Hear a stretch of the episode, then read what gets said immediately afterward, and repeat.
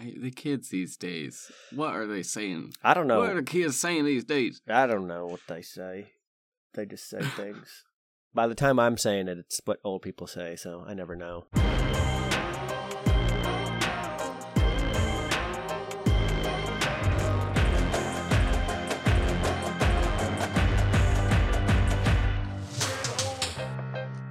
The Social Psycho Confabulation with Ben and Mr.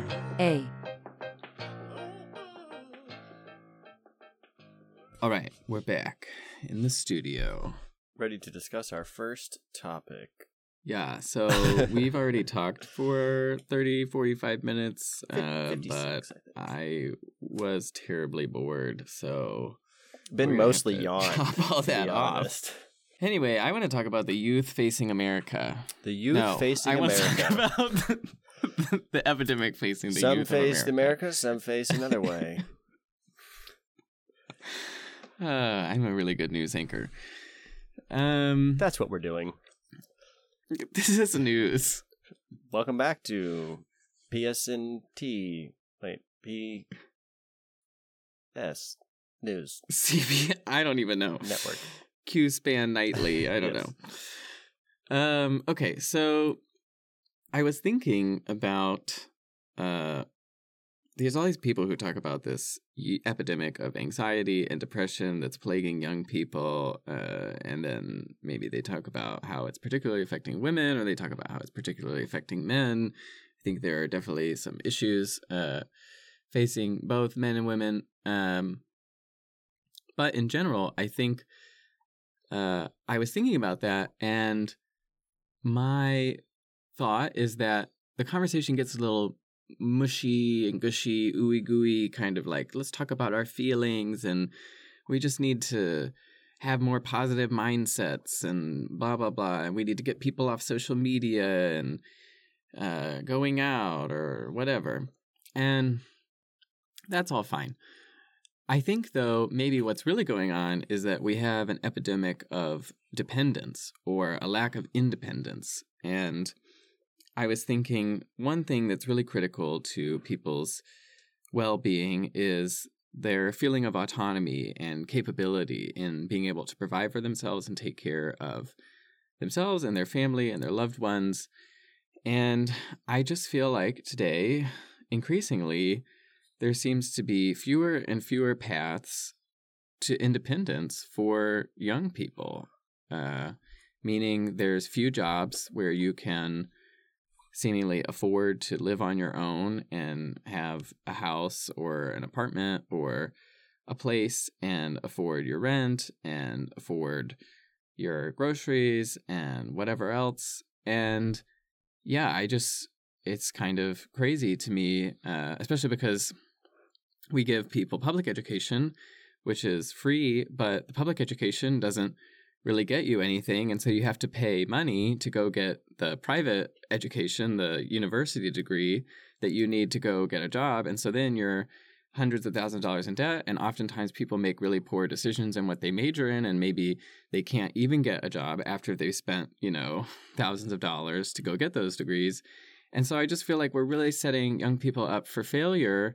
And then we're like, oh, they're so depressed. They're so, you know, not doing well. And it's like, well, what do you expect? They literally are completely dependent on this system that you've erected around them that completely does not serve them. And so I feel like instead of framing it around, oh, look at their mental health and whatnot, which is the symptom, I think we should really maybe think about framing it around the cause, which is maybe their lack of autonomy and independence. What are your thoughts?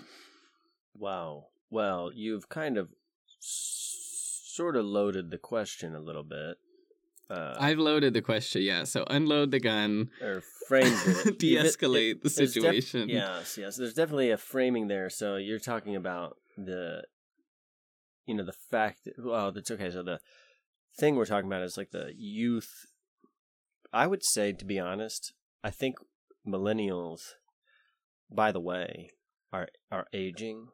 So people say like the youth or like young people, and I feel like a lot of times they'll also interchange the term millennial is used, and now we're talking about Gen Z or whatever. Millennials, I think, are definitely within this fold, but it's also important to recognize I am a millennial, I think, and I'm in my 30s. So really that group of people is becoming middle aged and they're not Mm, mhm. excluded from this group of traumatized people. So I think Yeah, I think we could say young adults. Yeah, young That's what. I'm thinking. young and the youth. I think it encap it, it's encompass and you know even more terrifying actually as we continue to age is if this doesn't course correct, then we'll have a whole society from top to bottom of mentally disturbed, handicapped, whatever people. Uh, it's very brave new world, you know. Like everyone's gonna need to take the soma, be on something to to make them feel okay. Which is part of I that. haven't read that book. Could you? Most people haven't read it. I haven't even read it, but there's it's a huge book though. But it's um and it's a little bit juxtaposed to like Orwell's 1984. I think Hmm. Huxley, which is the Brave New World guy, was really uh hyped on the whole uh pharmaceutical approach was like a big component of it. But wasn't that in uh, Mhm. 1984 too? Wasn't there a pharmaceutical approach or am I thinking of another uh, maybe I'm thinking of the Giving Tree or uh, not the Giving Tree, the uh the Giver maybe. Anyway, I mean a lot of dystopian kind of outlooks are, are very much Yeah. fo- recognize that as we advance into the future and in other ways advance that this is getting worse and th- that this is a problem people are like disillusioned and now we have all these terms Mhm, and mhm. diagnoses and all this stuff the independence take so that's the problem what's the you know you and you loaded the That's gun like a with symptom. right. Yeah. with the indep- the idea that this could be like a lack of independence or lack of way into lack of a pathway into independence or whatever. Regarding that specifically, the independence take, I kind of wonder if so I'm totally allow for that. Like it could be. I'm willing to think about that. I think it could be thought about. I also think Yeah. that there I may guess be I should clarify. I don't think it's all that. I just think that may be a big component. But Yeah. keep going. yeah there, that's what yeah i think i'm i'm saying that too yeah there's there's something there but i also this whole independence thing is very uh it's very much so wrapped up in like the american dream you know and it's as was it carlin Mhm. said eh, they call it the american dream because you have to be sleeping in order to believe it um Interesting. What does he mean by that? well because it's a lie that they're Mm. they're and and we Americans are propagandized from a very young age, you know, to believe in yourself. You can do anything you set your mind to, and you know, you know, you know the story. And I think there's a couple things even to that, like that's true in some ways, and it's very not true in other ways. And there's also the the idea that is it even desirable? Like, what does it mean to be independent? So is is independence like an escape from your your parents or something? You know like what is and if if it is like how, what is the what is the surrounding emotion and Hmm. whatever you want to call that around kind of the escape from that situation this family or because there are other countries that are you know for example much more family oriented grandmother lives at home probably helps take care of the next gener the generations coming so you have the parents who are kind of in their prime and able to work and labor effectively the younger the you know firstborn children are some often coming into the age of becoming effective at stuff. You know, I remember I'd like help Sure, my parents like move furniture as a child. I couldn't even lift it. Now I can lift like a dresser by myself. Like there is a level at which you get to that you become more capable.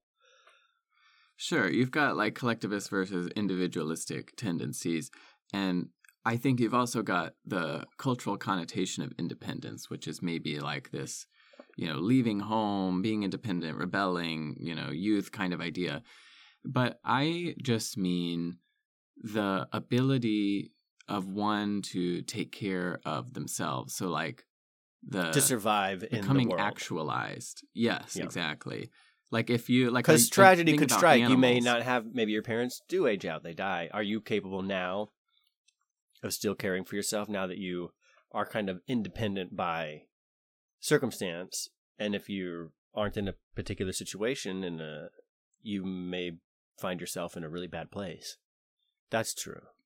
Right, right. Like animals, you know, they leave the nest or they go out on their own and then they have to fend for themselves. That doesn't mean those animals are necessarily going to live alone. They may live in a, a tribe or a community or a flock or whatever, but they are themselves capable individuals. And I think if humans, if people, if we do not become capable individuals, uh, I think there's a bunch of negative, unintended consequences. And my personal experience of this was so I'll tell a little short story and then we'll come back and see what you think about this. So I've recently uh, been in a situation where I.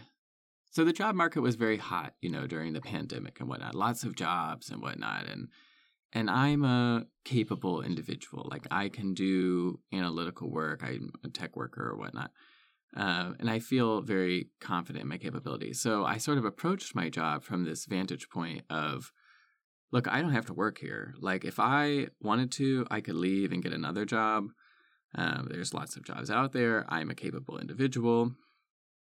And I noticed that that gave me a sort of attitude a little different than some of my colleagues.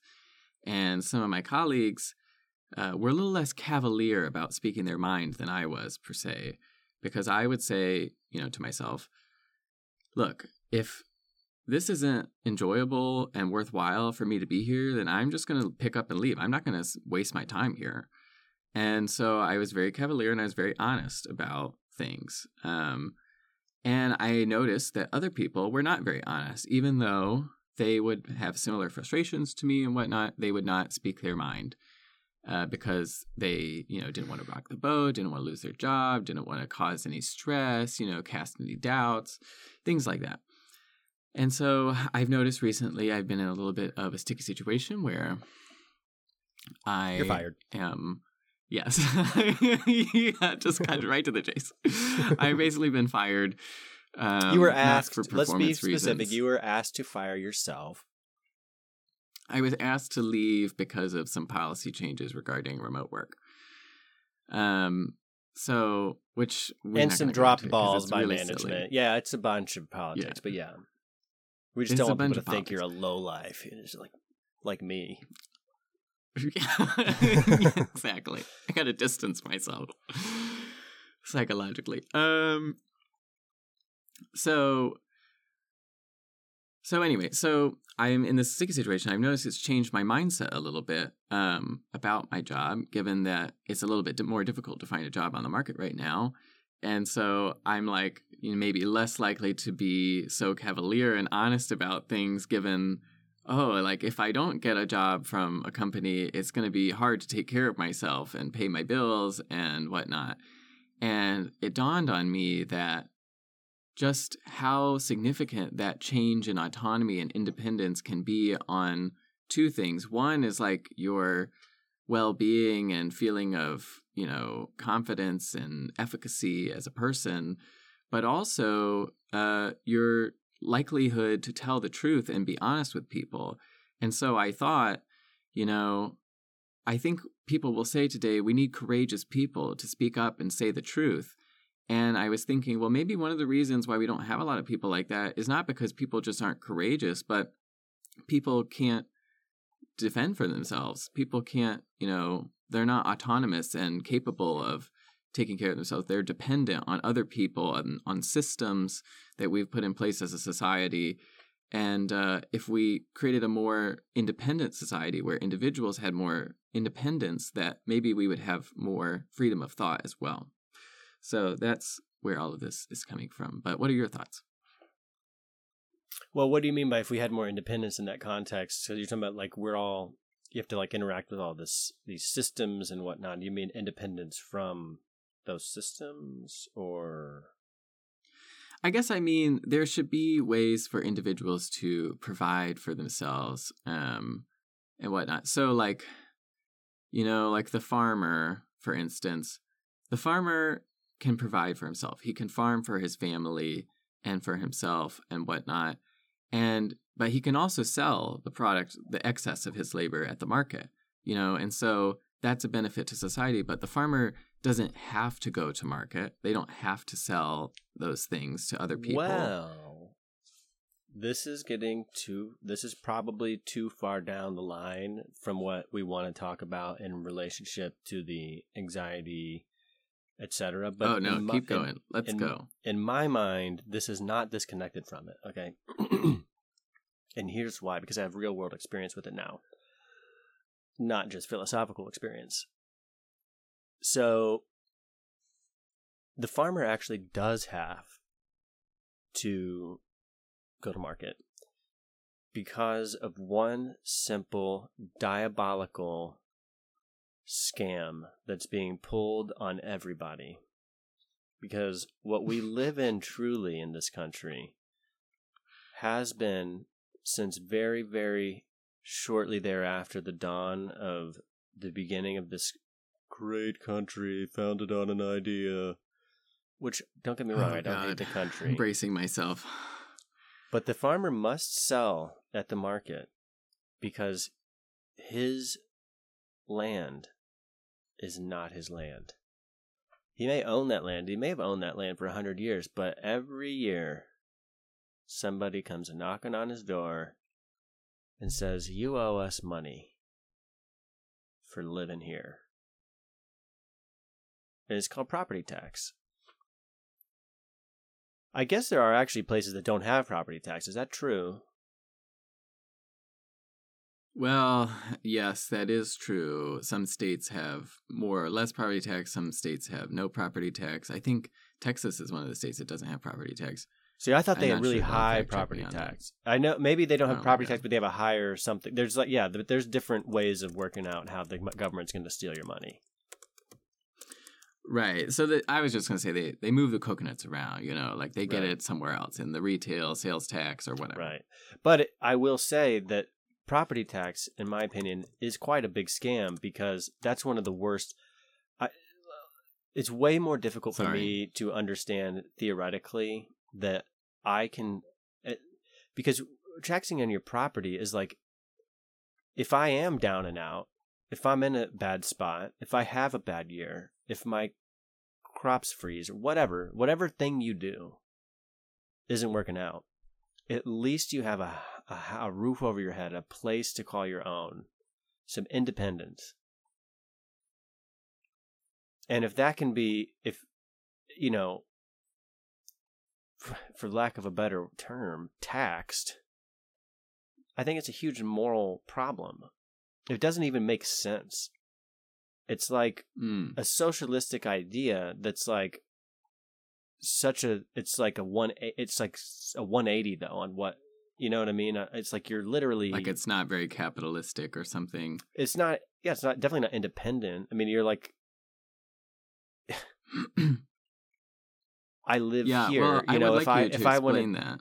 if i want to I what if i just wanted to Wanted maybe to i made a lot of money and retired can i still you're just going to keep draining me you know just for living Mhm. what if i'm like well i think i've made enough i'm just going to hold what i can you know i've got enough to pay for food. I recognize the sales tax. I've kind of incorporated all that. I know my expenses. But now i have to incorporate the fact that just living and existing on a piece of property that has been in the family for a hundred years. So the property tax here where we live literally went up over 100% it went from like mhm. single like a four digit to like a five digit number. Just out of the blue and they're like well your property uh, what are the- their excuse will be if we were to pester them? Your property value went up or whatever. We reassessed it. And not my problem but you want $10,000 now? Like what are you talking about? Like that's a car. It's a car. Mhm. it makes it's like it's robbery. And if you don't pay it people come with guns point them in your face put you in cha- handcuffs and take you away or they take your property, or they take your shit. I mean, it's just that's a huge. There's no rest, you know. There's no respite. There's no escape of that. You. I'm trying to think of like good adjectives. Like, there's no escape from that horrific system. So, Well, to, to so imagine thing- what it would take, like, just imagine, because we're, I don't want to like divulge too much, but like, nothing, it's not like we're making an extra, no one, no one's making an extra $10,000 a year all of a sudden on this property. You just have to, pay, so now every year I have to buy another car. Like, that's how much money I have to spend. Like, I mean, I've just, that's not in the budget. Like, what are you trying to do? Uh, uh, we believe they're trying to get us off the property because this land is all being developed. It used to be all cow pastures, now it's all developments. And it's just like whether Mhm. they're trying to do it or not, they're squeezing the shit out of us. I mean, so you get a Kim gets a raise. Her her dad's a hairdresser or a fancy hair person, but doesn't make tons of money, and like that that would be a lot. How what can I do to doing what we're doing now to make up for that? Nothing. They're just gonna get that money out of us. Does it? Is there a need? Do they have a need? Is there anything that's changed really that makes it to where well, we just we need it? The government just needs that extra ten thousand from you. It's like no, you don't. There's no way that you need a hundred percent more money from us. It's so that as far as like that. I'll tell you this. That gives me anxiety. You Mhm. know, like I sit here thinking, thinking last year, wow, what a great situation we're in. Old family property. We're not someone that feels like we just gotta, because they're relatives that used to live here, and they're like, we want a new house. We want to go buy this and start our family. They did all that.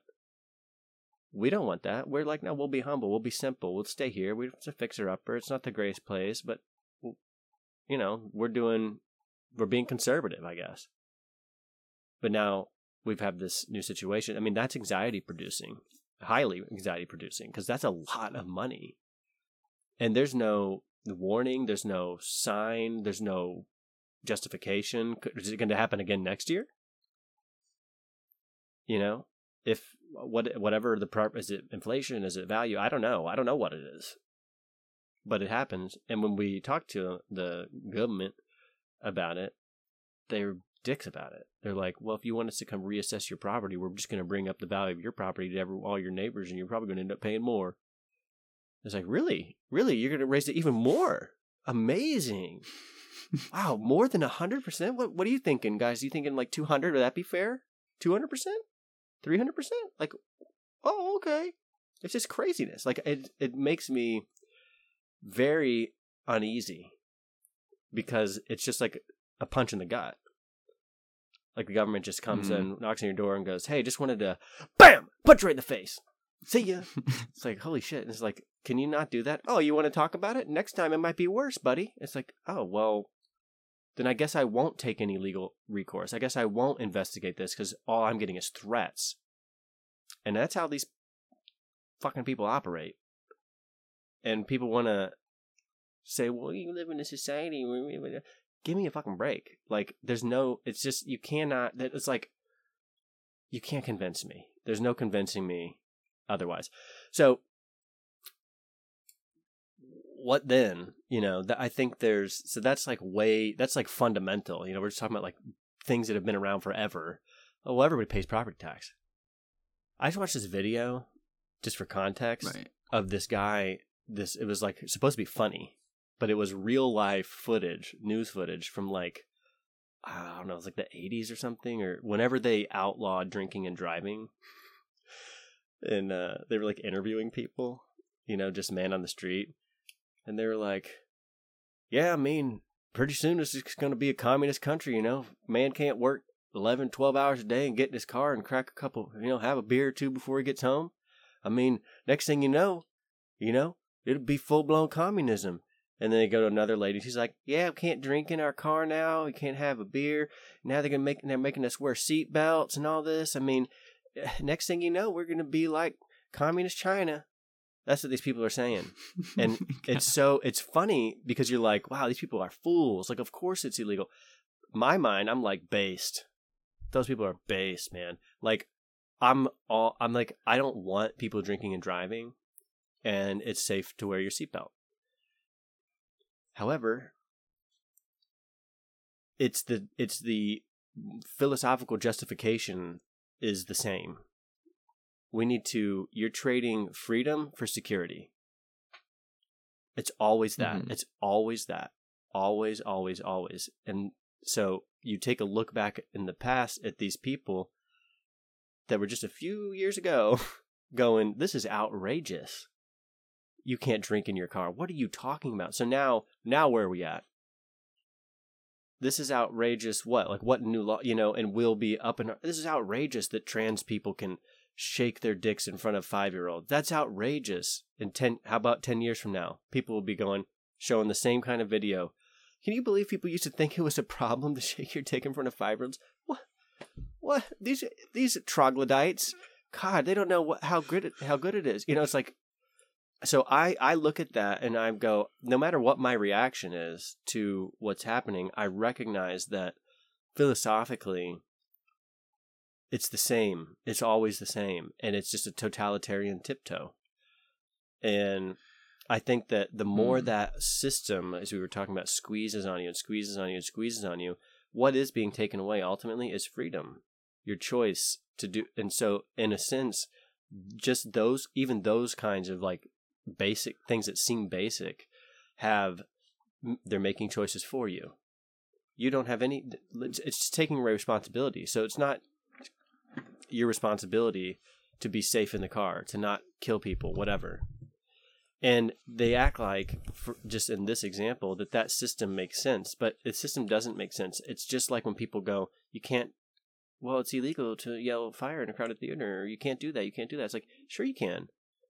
Well, then what will the people do if you cause a panic? Well, you get sued. If you cause damage, cause harm, you deal with the consequences. There's a legal system already in place without all of these laws. So now we live in a world where if you want to like cut hair and make money at that, well, you have to get a license. And to get a license, you have to go to beauty school or what, you know what I mean? It's like just thing upon thing upon thing upon thing upon thing that has boxed people in and made all of the decisions for you. It's a you choose a path, but you're not you're not choosing a path. You don't get to blaze the trail. You have to get in fucking line. And if and if that is uncomfortable for you or something about that isn't up your alley, sorry, alienated.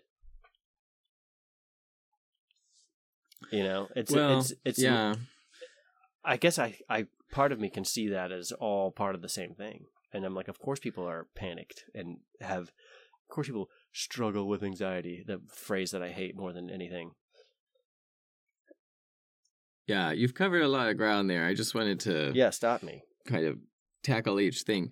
So one, yeah, earlier I was saying about property taxes that some states don't have it. That's not true.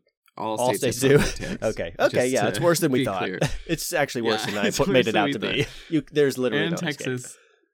Yeah, Texas has a pretty high taxes, I think. So But they have no Anyway, so- sales tax in Texas or some there's some they they make up yeah, for it, yeah, but yeah. So, or I think it's no low income tax or no income tax in Texas. Oh, yeah, that might be high it. property tax. But they get it from you on the back end, yeah. Yeah, We'll let you in the So, front door, um, but you kick you're getting a kick on the ass on the way out, so right, right. Which maybe you'd rather have a kick in the ass on the way out. That's make your pick your Yeah. poison. But there's no. yeah, which one do you like? So I think there's that. Can I add thing one thing to this? Let me add one thing to this. Okay, I In a world- said hardly anything. I know. Let me just add this one thing.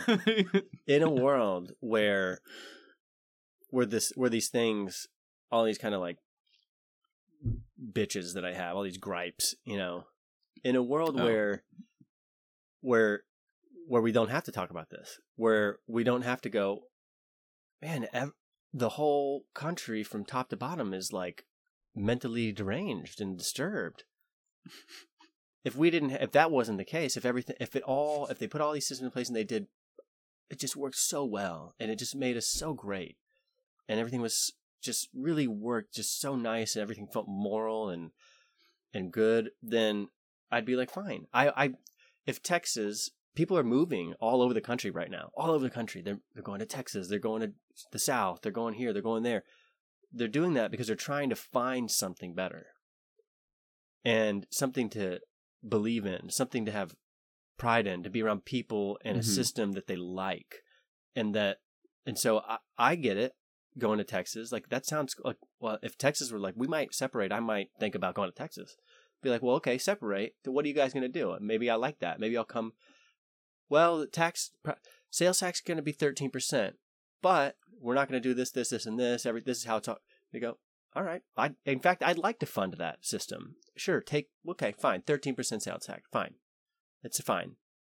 That's cool. And you know what? I might even buy a car in Texas instead of being a, a little bitch and leaving and going to Georgia or going somewhere else and buying my car, you know, off the Texas books and coming back. You know, I don't have to pay t- tax, you know, because that'd be, you know, because people would do that, and that should Mhm, be. mhm. But I'm, but my point being, maybe you don't make that choice if you think, well, I'm a Texan, and I'd rather give the 13 percent sales tax to this state so that this state keeps flourishing and not go to some place that I fled from to get a better deal on this thing or that thing or this little piece or that little piece because I actually have a sense of pride, a sense of na- whatever nationalism, whatever thing, you know, it could be different. I'm not, it's not, so it's like a combination of both. The problem we're talking about, the issues that seem to be causing it, and that it's not so cut and dry, you know.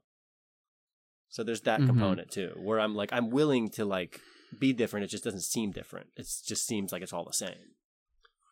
Yeah, well, a couple things. So, one, I think there is the kind of slippery slope that you were talking about, the moral tiptoe or whatever.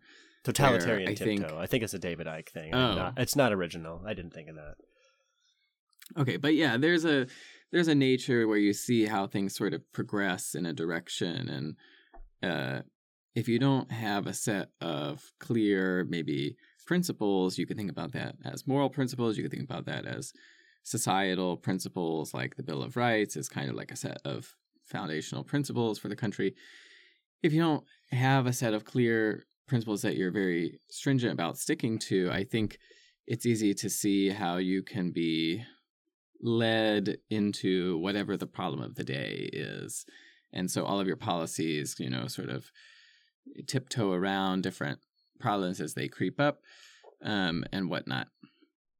And I think you definitely see that. Now, that problem aside, I think uh, what you were saying just a second ago is kind of like this vicious cycle uh, that is maybe interesting to observe. So you were saying, well, people don't feel a sense of pride or whatever, and maybe they want to avoid paying their taxes or whatever. Uh, but it could be a different way. Like maybe you feel uh, more sense of pride and hope in your country, and you identify with the country, and so you're fine that your taxes get, you know, taken and spent on, you know, furthering the development of your community. And I think that that is true. I think, Community In being general, a really people- good key word there. Like yeah, key key to that is like you'd feel it. You know, like you kind of. It doesn't feel like you're hurting me by doing this to me, but in order to not feel that pain, I feel like I'd have to be much closer to whatever it is that's going on there. Not just being well, siphoned up into the atmosphere, you know. there goes it all. I don't know what's happening. Oh, I guess we're gonna go f- buy a million bombs for Ukraine, or you know that kind of thing. Right. I think partly that's the that's a more prudent argument to me about taxation is that there's just a mismatch of the taxation being taken or the amount of taxation and what it's being spent on because I don't know what the right level of taxation is or not taxation. I think the what you're trying to do is you know balance the benefits and the costs, which is like what is the community getting the public benefit of all the taxes and how much is that costing the individual? And so you want to find you know the right balance there.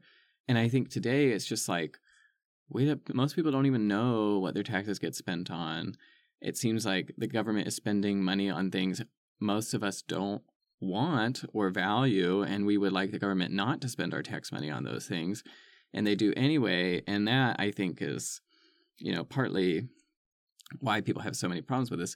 And then I think too, if you, it's like a vicious cycle in the sense that if you don't have any autonomy, um, like maybe, and that maybe it's because of taxation, like you, you have less autonomy because you're being taxed so highly and whatnot. You're being, you know, compelled into having to work all the time. Like you can't just have your property or whatever. You can't just pay for it and own it. You have to keep paying and whatnot.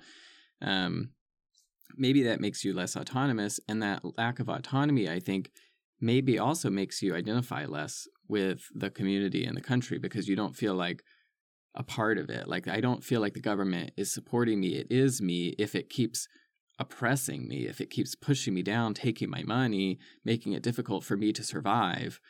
Um, well then it i'm not going to identify with that entity and so i think that's a vicious cycle there too where you like have this lack of autonomy which leads to a lack of identification which leads to a further lack of you know support for the government and whatnot yeah so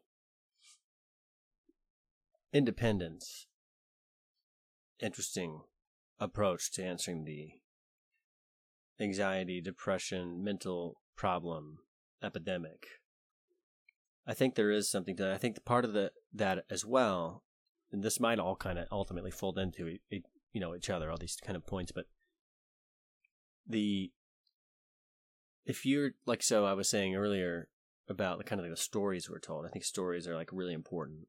So if you're told that like here is the American dream, here is what success looks like, and now we get it through a million different mediums, social media, childhood stories, uh, entertainment, the news, Netflix, Netflix, all this stuff. So they're like, and and a lot of it is subliminal and subconscious kind of stuff. So it doesn't. They don't have to be telling you what the best life is. They could just show you a, a million stories of people who have all sorts of different things going on, but what you're seeing is always the Joneses, you know, we're what we I, this mm-hmm. is embarrassing to admit, but just one of our BS shows that we don't care about, but we watch is Desperate Housewives. Some I don't even know what era that's oh from. Oh my god! It's who are you? God, you are so not bad. who you say you are. No, I don't watch it. What it's literally I. It's like Kim wanted to watch it, and I'm fine. It's entertaining enough, but like it'll put me to sleep. You know, it's like not a good show. It's fine. Hmm. There's a That's murder mystery. There's a murder it's a tranquilizer. literally, but what I have noticed about it is like, you know, it's like, oh, all this drama and turmoil and all these interesting situations these people find themselves in, but they're all on famously Wisteria Lane. Wisteria Lane is I'm like, who what are the who are these people? Like there's the single girl who's like always trying to get this guy and I'm like, fine, but you live in like a seven hundred thousand dollar house with no husband and you don't seem to work. What's going on here? there's other families all you know, they have like one job they're also in a million dollar i mean it's just like what so they're not telling that story. They're just showing you a story that has that as a component.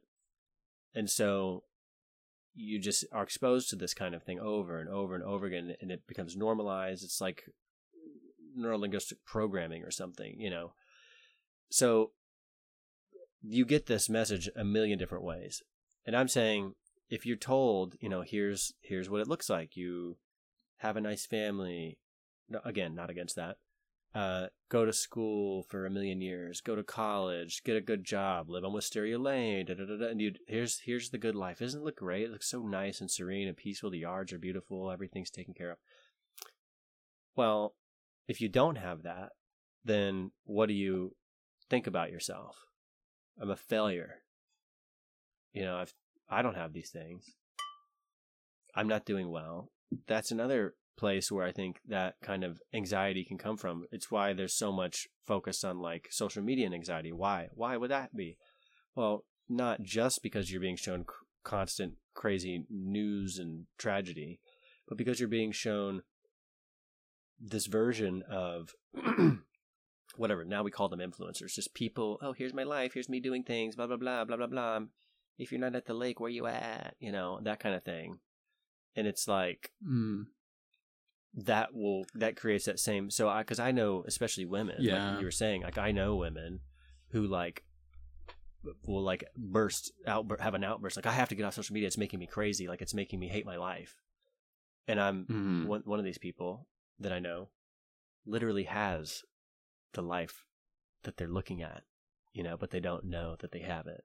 Like they have the idyllic life, but it doesn't feel like it looks like it feels on social media.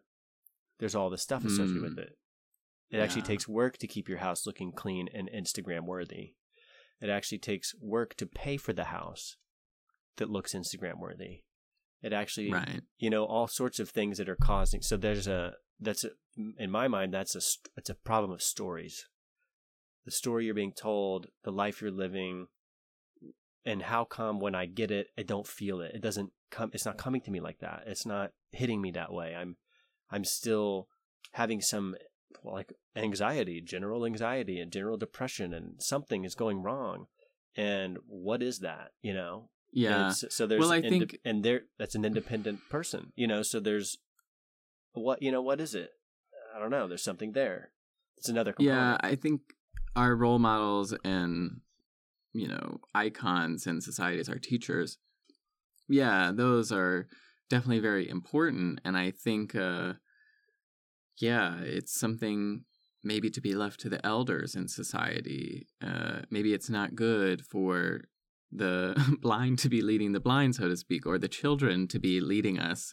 Like, I don't know that having 16 year old influencers be the role models for a whole generation of youths and young people is a good idea because I think, and then you see a lot of young people striving to be an influencer because they think that that's what success is or whatever. And I don't think that's very good. And it's like, who are our, you know, role models? Who are the people we look up to as a society and a community? And what are the stories we tell about what's important?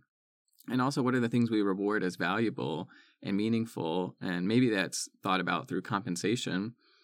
Why, you know, are we paying 16 year olds who are dancing strangely half naked on, you know, TikTok millions of dollars for doing that? I think maybe an adult should think clearly about that. The advertising agency should say, you know, maybe we should think about this beyond just how much money we're going to make off this 16 year old. Maybe we should think about is it good for this 16 year old and this country and our community to be paying this person $16 million or whatever it is.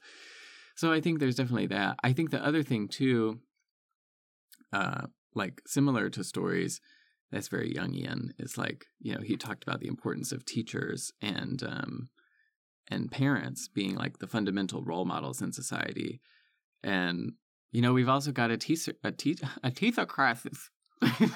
Oh no! god. We've also got a teacher crisis where lots of teachers are leaving the profession. Um, and I think lots of good teachers I've heard say, like, oh, teaching's not like it used to be, you know, can't, got to teach to the curriculum, can't really teach kids, and you got to deal with all this BS and blah, blah, blah. And I think that's, uh, you know, so it's like, that's another important way where young people develop a vision of who they can become and what this country is about and and who they ought to strive to be.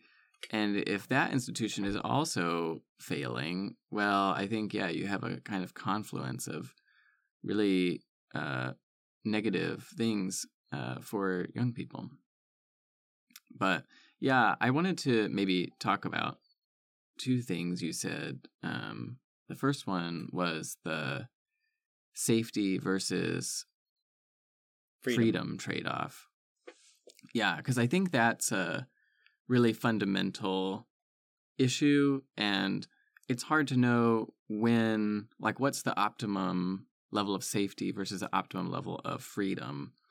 Uh, where's the right balance in that trade off? Because I think, I guess I sense that the Orwellian nightmare is the ultimate maximization of safety, which comes at the expense of any freedom.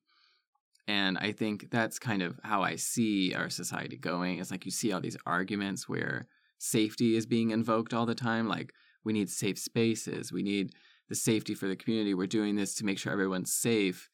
And I think that people don't see the flip side of that coin, which is freedom. Um, and yeah, when is too much? Like when when are the safety measures too have, have they gone too far? Yeah, and they're bleeding into social life and social reg- rules and stuff are bleeding into work life, and basically everything's being managed for you. So, like being like you want a high stress job oftentimes is going to be uh overbearing manager is going to invoke that or evoke that Right. and when i think that's part of what's happening like everything is becoming you know laid out for you. There and even to the point where now we're like we, we, maybe everyone should also just get a universal basic income. It's like what even is that? What do you what what do you mean? Like just give people money? Like uh, that's not the that's like the same problem. It's the sa- it's the solution that it's more of the solution that's causing the problem in the first place. Like just leave people alone and they'll uh, many many many people will figure it out you know Right, It's- right. People want to figure it out. They don't want to be hindered in the process of doing it. yeah you got to try stuff i mean that's how you that's like a natural growth a natural evolution of one's life but it's all just boom, boom, you know manage manage manage manage do this first do that do this do that do that get the job and then everything bleeds in. You're canceled for for everything. You're doing the wrong thing. Your your company's not companies can be canceled.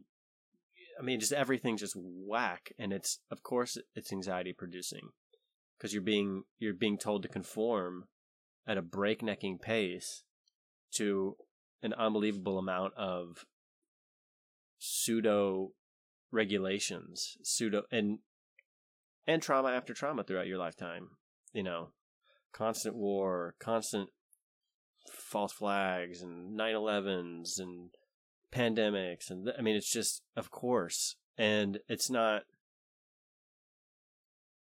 it's not being mitigated it's being made worse by these technocrats basically. And i mean the tech a technocracy literally is like ruled by expert which is exactly where everybody is heading where everything is heading and a lot of a lot of people not not everybody but the vocal minority is like who has a lot of power oftentimes especially and they're roping into that influence group all these victim by giving you status for being a victim. So now you have a voice that should be heard and they're telling these people to rule. You're basically saying mob here's the power rule the rest you know and it's freaking people out and those people Yeah. are oftentimes they're not they're not even stable you know they're in like they're freaks to be honest you know Yeah, well, to the technocrat point, it's like it throws a wrench in the safety problem too, because it's like who decides what is safe and, uh, yeah, and if it's just a technocrat, some expert is deciding for everyone what's safest and what's best. Well, that yeah is another problem with the safety versus freedom trade off because yeah, there's even disagreement around defining what what constitutes safety. Yeah, Um, and now we got a million ways, a million outlets now. Like it's so you find yourself in this situation with all these symptoms. Have, have you tried BetterHelp? Have you tried the try talk therapy? I mean, it's like right. you just no, no, we- no. We don't need to talk about it. You know, like the the problem is not ev- it's it's not that every human on the face of the planet almost as has a def- defective mind necessarily. There's causal relationships that are being completely overlooked, and you know it's funny. I we watched this like yeah. 2020 thing where this guy it was like a psychiatrist who made some bad choices romantically with this young Instagram model or something. You may have heard of it. I can't remember. Mm, and no. anyways, it was funny because before they got to how problematic he was, they were talking about how great he was. And one of the things that he believed, apparently, is that, that this was a quote. "Al- Almost all problems can be fixed with one of two things medication and money. And this was like not a hugely Okay, problematic Satan. thing to say, you know, but like it is, you know, like that's not the solution to these problems. I wanted to maybe this will go nowhere and we'll just cut it out and wrap it up, but I have a little quote I was going to possibly invoke at some point. Um Let's see if I have it though. I'm going to read this. If it's horrible, we'll just cut it out, but I think you'll have a reaction to it. Okay, an this allergic is from reaction. this is from the Technological Society by Jacques Ellul. And I had just had this underlined, and I somehow was managed to flip open to this page, and I was like, "Wow, that's kind of what I was looking for, or at least part of it." manifesting. So he says the great sword used by the Swiss soldier in the 16th century had at least nine different forms: hooked, racked, double hand, uh, double-handed, hexagonal blade, blade shaped like fleur-de-lis, grooved, etc. This diversity was evidently due to various modes of fabrication peculiar to the smiths. It cannot be explained as a manifestation of technical inquiry. The modifications of a given type were not the outcome of calculations or of an excessively technical will. They resulted from aesthetic considerations. it is important to emphasize that technical operations, like the instruments themselves, almost always depend on aesthetic preoccupations. It was impossible to conceive of a tool that was not beautiful. As for the idea, uh, frequently accepted since the triumph of efficiency, that the beautiful is that which is well adapted to use, assuredly, uh, no such notion guided the aesthetic searching of the past. No such conception of beauty, however true, moved the artisan who carved a Toledo blade or fabricated a harness. On the contrary, aesthetics aesthetic considerations are gratuitous and per- permit the introduction of uselessness into an eminently useful and efficient apparatus. Uh, should I stop there? This diversity of form of forms was manifestly conditioned by vainglory and pleasure, or vainglory and pleasure. The vainglory of the user, the pleasure of the artisan, both caused changes in the classic type. And why not include as well that pure uh, fantasy which runs through all creations of Greece and the Middle Ages, etc., etc. He's just pointing out one thing at least is that like this, and this is an old book, and he's like, hey, this stuff that was like kind of maybe good is like totally gone and been replaced by. He's basically saying like beauty now is not even beauty; it's like how beautifully efficient is it? You know, How functional is how it? fu- functionality is like replaced all of these. So now you don't need an artisan as much as you need a manufacturing line to create yeah, and you know technical geniuses to figure out exactly the best this thing. And then once we've figured it out an assembly line to produce them. And every man not use the same one because there's only one that's the best one that's most efficient for any given ta- you know what i mean? It's like this evolution into what, what, what i mean what he calls the technological society which is like detrimental to your psyche and your health and being a human and it's all it's it's why Walmart and Target went from whatever they once were to now you go in it's just gray everything's gray that's the new branding. You know it's just like it could be it's because you could just put that anywhere. You could put it in the middle of Russia put it in the middle of Arkansas put it in the middle of New York it's all the same plug and play. This is non-offensive to the psyche of different cultures let's it's a globalization a sameness over everything let's make everything the same and whether that's by dint of will or not, he says maybe not so much, maybe it is to some extent, that you, he's not saying it. I'm putting a little bit of these words in his mouth, but you're, the obvious outcome is globalism, a managed everything, a, man, a technical society from top to bottom for everything. And then it can be managed, and this tech technological approach, it gets applied not just to the sword, but to politics, to law, to business, to ethics, to culture, to ways of being, to ways of acting, to things you do, and it eventually it just drains everything out of it, and it's you're just left with the gray cinder blocks or whatever, you know.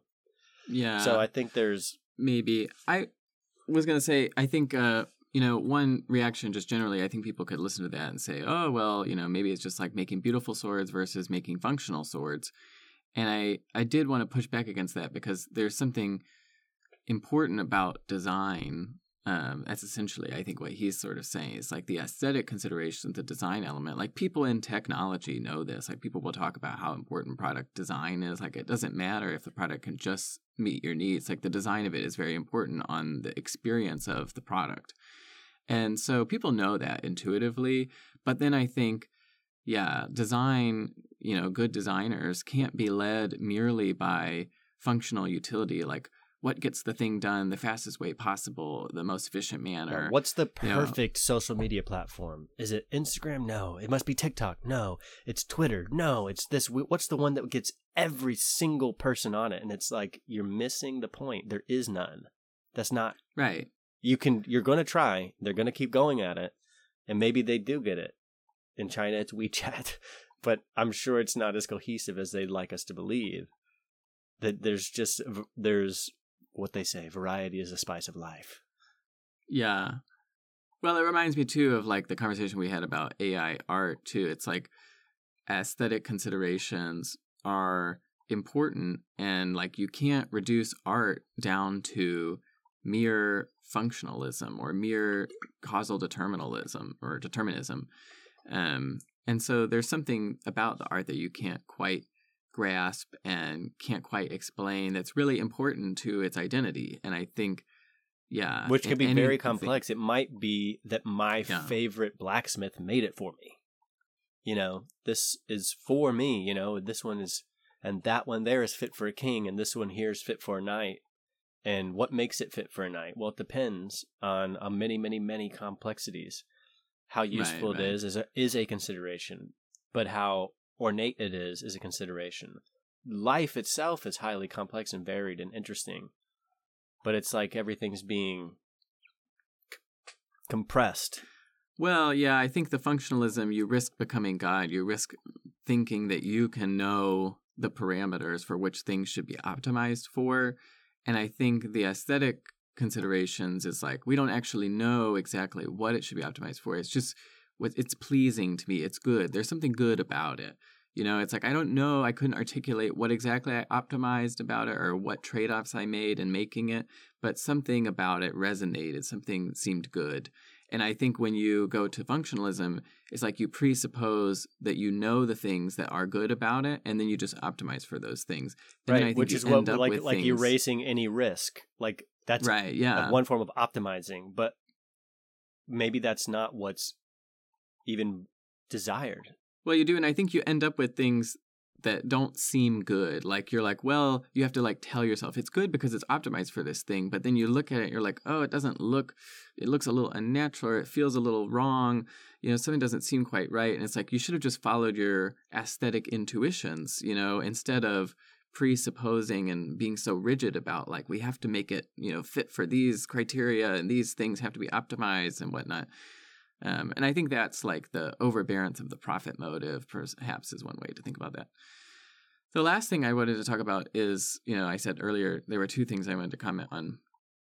Um, the second thing being this general phenomenon where how there's a correlation between social stability and mental stability. And as social stability increases, I think mental stability decreases, or you could say mental instability increases. And uh, social stability meaning here like leisure or whatnot, like the, the not having to do work or something, because I think there's an optimal level of deprivation or whatever that we all live in. There's some optimal level of suffering and hardship. Um, and you can think about that as like the need to grow, the constant human need to grow and work through problems and whatnot. And if you just have a life of leisure, like you were describing, these Instagram people who live these lives of leisure and it doesn't, you know, they get there and then maybe they realize it doesn't feel the way they thought it would.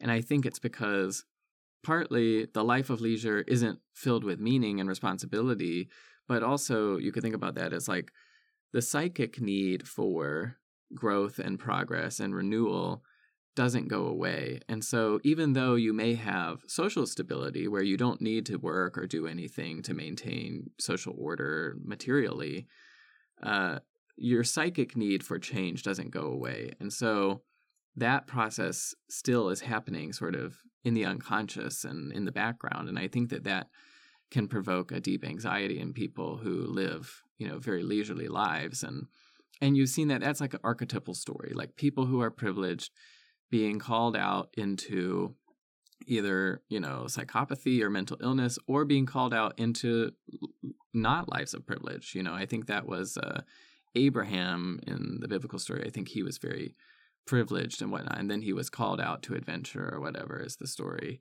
but i also think um, you know you see lots of rich and famous children or whatever who kind of squander their parents' wealth or whatever, and you look at that and you think, what the is this person doing? How the privilege, how could they squander that? And I think it's partly like an unconscious motivation. It's like your psychic need for change and development is like unconsciously willing you into like destroying the material subsistence or, you know, wealth that you have because you need to undergo some sort of development, some sort of maturation process of I can capable, I can provide for myself, I've grown, I'm developing and becoming actualized as a person.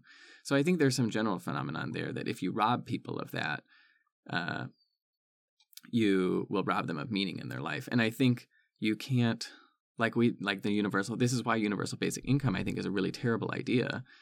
Um, and this idea that like the state needs to continue to provide for people, it's like no, the state doesn't need to provide like if you provide for people that's not good it's not good to just give people things like it never goes well like people who are just handed a life you know prefabricated and made for them there's no i mean it's meaningless it's like there's no room for you to do anything with it you didn't earn it there's no work for you um and so i think uh yeah you want to instead of how how can the state you know alter all the outcomes from the top down and provide you know everyone with the basic essentials and whatever which sounds like completely like socialism it's instead let's get out of the way and let's help people reach their own goals and go down their own growth journeys and whatnot um, and pursue their own you know passions and interests and aesthetic desires perhaps and I think that that would be, yeah, better for everybody and better for the individual, most importantly, is that people would feel more meaning in their life and more stability.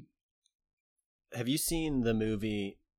It's from 1936. I think it's Charlie Chaplin movie called Modern Times. No. We should probably watch it. I've watched it once. I actually watched it for I think it's a political it was either political philosophy or ancient political philosophy or something. Ding ding ding.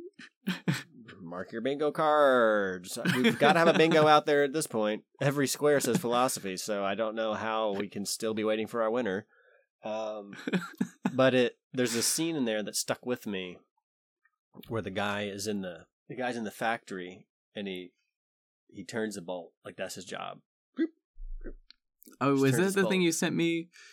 Maybe, yeah. I think so I've just, seen what you're talking about, but go ahead and describe yeah, it. Yeah, he just turns the bolt, turns the bolt, another comes on the assembly line, he turns that bolt, comes on the assembly line, turns the next bolt, and then he co- tries to eat lunch, his lunch break, and he gets up and he it's stuck inside of him. He can't stop. He's jerking. Uh, so he's trying to eat a sandwich and he just keeps trying to turn the bolt, and you know it's like gotten into his body and his brain, and he can't even eat a sandwich. And it's kind of like this commentary like, revolving around the alienation and integration or something of like how this how this stuff gets into you kind of. Like it like the alienating of the man from the product of his labor that's one yeah and it's it's i think that's part of the conversation of that movie but the this, little expose here is like how how the society is like i can't remember the word again but it's like it it gets into your soul basically. Mm. and affects you really, you know, truly affects you. There's more to the story. It's worth watching. It's interesting. I, I don't know, like how ideological really it, it will come off to watch. It might these mm. times may be too contentious to watch it and not have an unbiased opinion of it. But it it uh you know it shows this guy in his life and he's like has a girl and I don't even know there's some commentary on that and he's sure sure sure yeah yeah, no, I think you got to find your own way. That's a good takeaway. I was just thinking too, though. It's like the other thing for me is like our role models, our stewards of society, our elders are like asleep at the wheel. And it's really disturbing to me how many older people I hear say things like, I learn new things from my children every day. And I'm like, the children are supposed to be learning from you. What are you doing? Like, you are not, the children are not leading society. Like, that is ridiculous. Yeah.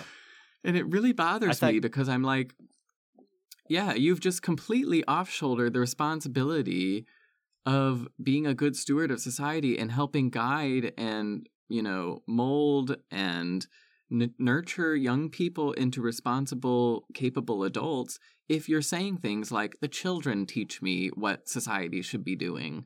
Like, what are you doing? Why are you making all the money then? What, literally, what are you doing? Right. And what are it just doing? makes me frustrated. I just I 'Cause- rant about it. Because children but- are just mostly repeating what they've heard someone else say, and right. they're being used to control you, and that is a thing. Yeah.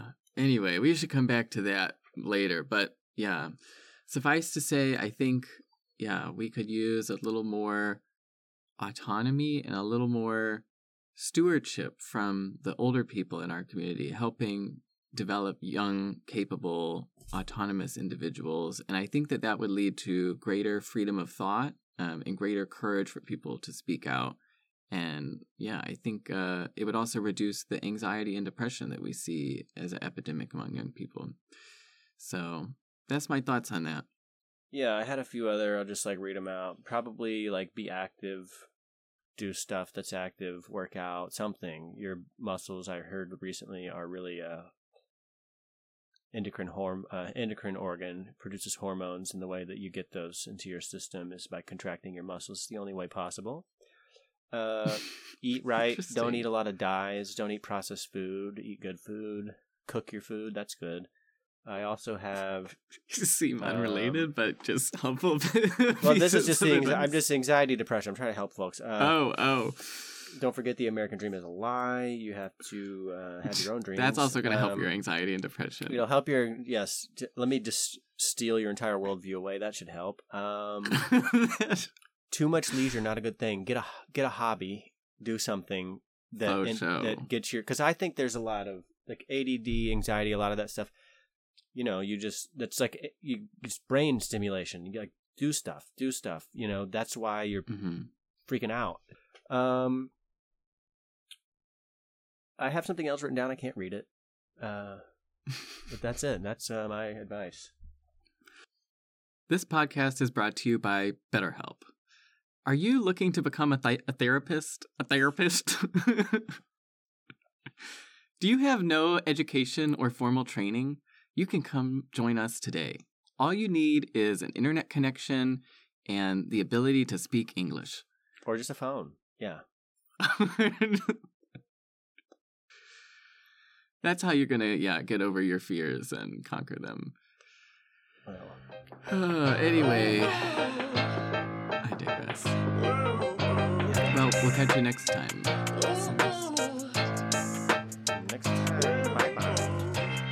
I don't know what happens when we end this one. Oh, we're not even recording, so Oh, okay. Well, then on this, it doesn't even matter. I guess. yeah, I just realized we weren't recording.